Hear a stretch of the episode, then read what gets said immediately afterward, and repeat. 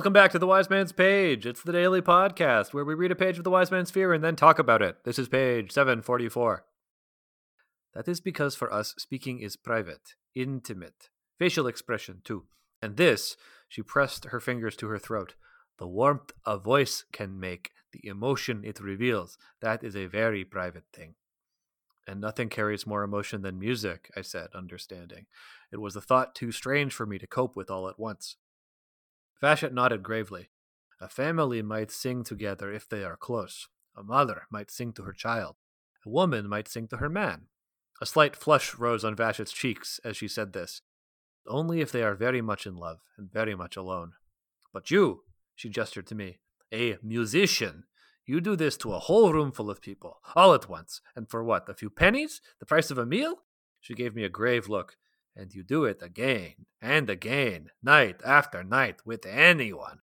Vashet shook her head in dismay and shuddered a bit while her left hand unconsciously clenched in rough gestures horror, disgust, rebuke. It was rather intimidating, getting both sets of emotional signals from her at the same time. I fought off the mental image of standing naked on the stage of the Aeolian, then moving through the crowd, pressing my body to everyone there, young and old, fat and thin, rich, noble, and penniless commoner. It was a sobering thought. But play lute is the 38th position in the Ketan, I protested. I was grasping at straws, and I knew it. And sleeping bear is 12th, she shrugged. But you will find no bears here, or lions, or lutes. Some names reveal. The names in the Ketan are meant to hide the truth, so that we may speak of it without spilling its secrets to the open air. I understand, I said at last. But many of you have been out in the world. You yourself speak Aturan beautifully and with much warmth in your voice. Surely you know there is nothing inherently wrong with a person singing. You have been out in the world as well, she said calmly, and surely you know there is nothing inherently wrong with having sex with three people in a row on the broad hearth of a busy inn. She looked me in the eye pointedly. I imagine the stone would be rather rough, I said. She chuckled. Very well. Assume they had the use of a blanket, too. What would you call that person? If she'd asked me two span ago, when I'd been fresh out of the Fae, I might not have understood her. If I'd stayed with Felurian any longer, it's entirely possible that having sex on the hearth wouldn't have seemed odd to me. But I'd been back in the mortal world for a while now. Mm, that's the page. My name's Nick. I'm Jordana. I'm Jeremy. I like this page. It's just sort of like laying it out really neatly. And I I enjoy that. I appreciate that it's just like there there are several ways to look at things and here are some ways.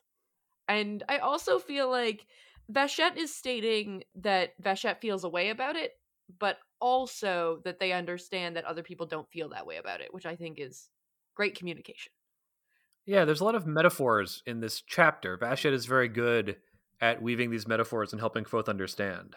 And I think Jordana, something that you've kind of identified about Vashet's character, I think she's she's very much like a well-meaning lib. She knows that it is déclassé to be rude about someone who does this, especially because Kvothe doesn't know any better. But she can't stop herself from feeling the deeply ingrained cultural prejudice. She basically says this like a couple of pages from now, but it's it would be like a parent being like, "Oh yeah, I have no problem with gay people, but I sure hope my kid doesn't turn out to be gay." Yeah, so Vashet is stating her prejudice even though she's also acknowledging that that prejudice does not exist elsewhere. Yeah, and I think that the the metaphors that she uses as Nick say, like they communicate really well to Kvothe.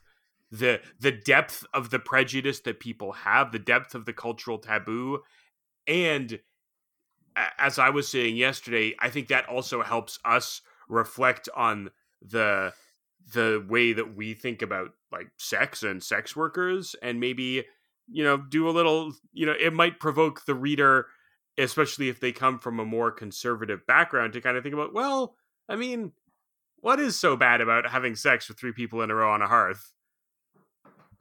Is there anything other, inherently other wrong the rough with that? stone, of course. Exactly. Yeah. is that the takeaway you think most readers get from this? I don't. I think a lot of people miss it.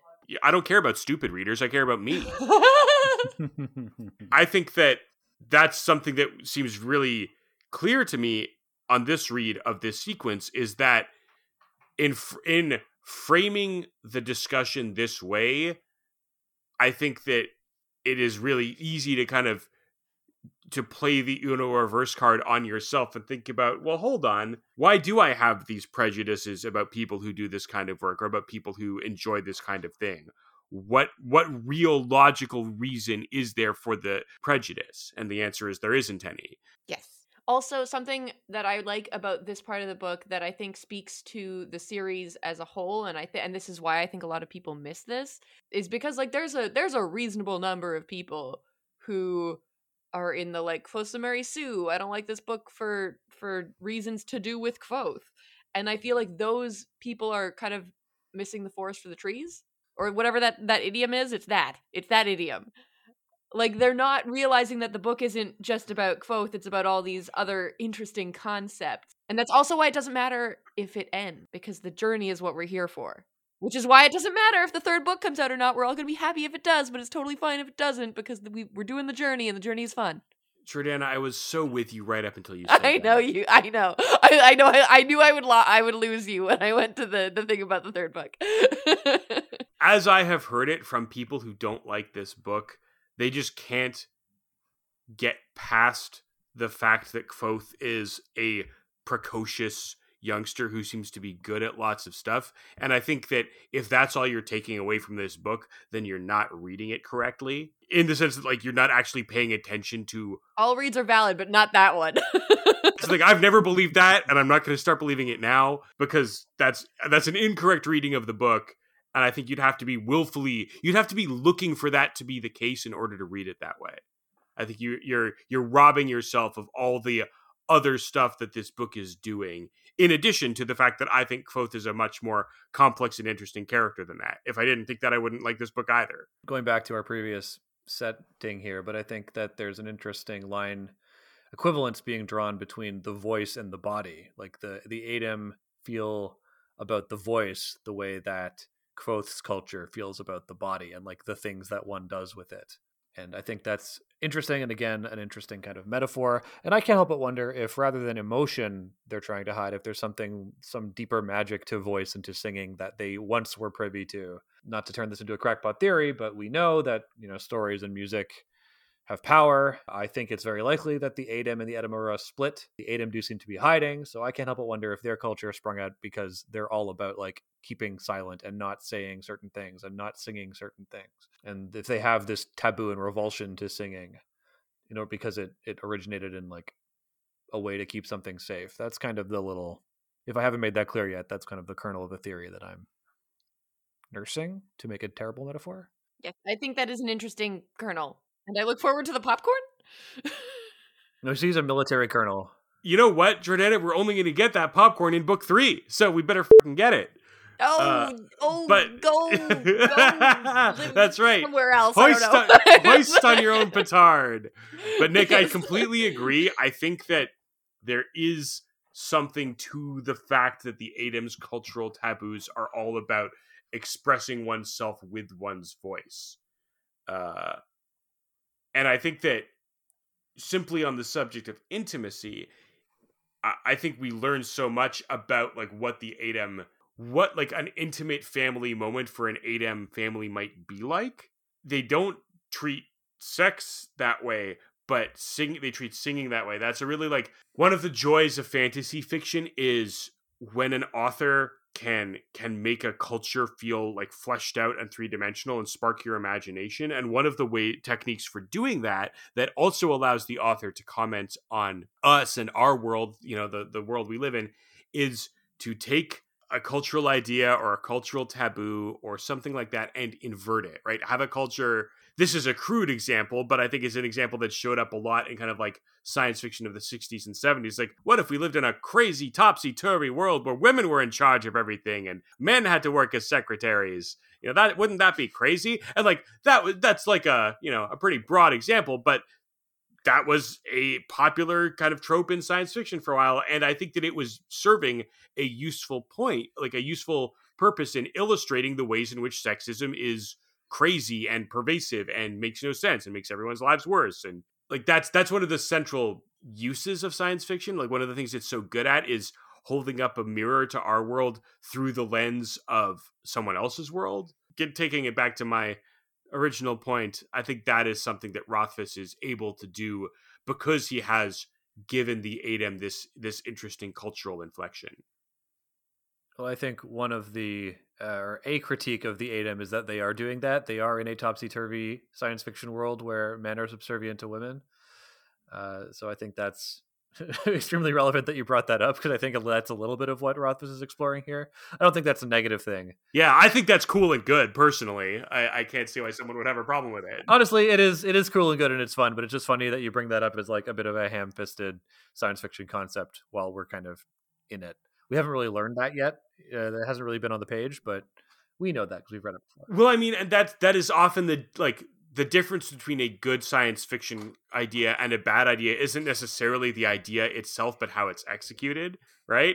And you know, even giving those ham-fisted stories, you know, more some credit, I think when at the time they were coming out, they were quite revolutionary. Yep, and now we get "What if me man was a phone," which is uh, the the best science fiction idea.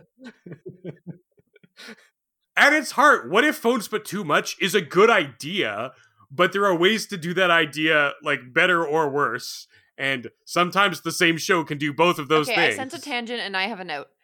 Um, so I'm, so I'm butting in. Vashet blushes a little bit when when talking about all this, but also adjacent to that uh, and sort of unrelated on the page, but uh, Vashet talking about the poet king a lot, and I feel like poetry's like not it's not music, but you don't not use your voice for poetry. Like you read poetry aloud. What if and it conveys emotion.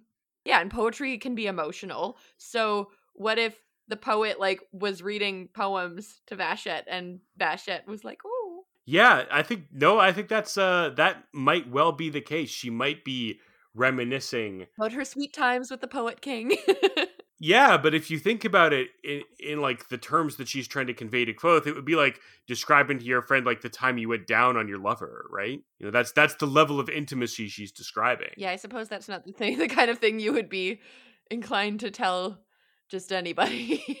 No, if any like if you were going to tell someone that it's probably someone very close to you, right? I think it's useful to like kind of have that framing in mind when we think about it because she might be thinking about her what, you know, an incident in her past or she might just be describing the act and that's making her blush. But I kind of like your reading.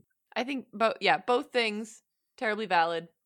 I enjoy both options. Terribly valid. Yes, as as the kind of person who would definitely blush while talking about like sexy times of a specific nature, I understand how Vashet might blush while talking about musical times of a specific nature. Indeed. Well, I think that that's a very good catch, Jordan. I think she's thinking about her poet king, who has been top of mind recently. I think she's thinking about a time that she sang to her poet king. So you agree with Jordana's initial reading? Oh, I you know what? I had not I had thought about the poet king doing a poem like aloud for her. I never considered that she might sing for him. Oh, I think she sang for him. Yeah. Yeah, what she says is a woman might sing to her man. Oh, that's true. Oh. Yeah. She brings up the poet king a lot. I just assumed because he was the poet, he would be the one reading. what if he wrote a poem and then she read it or sang it? Anyway, I don't know. Is that very romantic? It's like a team effort thing. I don't know. okay, I'm good. That was it. That's all I got. All right, then we'll save the longer letter for tomorrow. On the next page. Uh, The